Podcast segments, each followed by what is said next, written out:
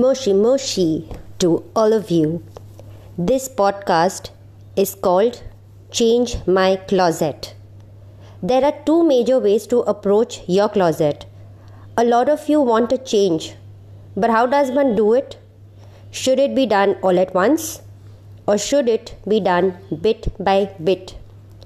Well, once you make the decision to change it for a better experience, both the ways work. Either Focus all your energy and finish the job at one go. Much like the Blitzkrieg strategy the Germans used during World War II. Rapid action at lightning speed. This needs some mental prep though. If you are indeed the kind who likes a challenge, this can be fun. Subsequently, a planned, slow, and steady approach can be very useful too. Easy and paced out.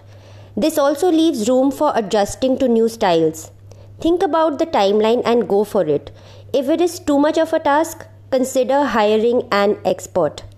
That's it for this episode. Sayonara. Stay sexy, stay stylish.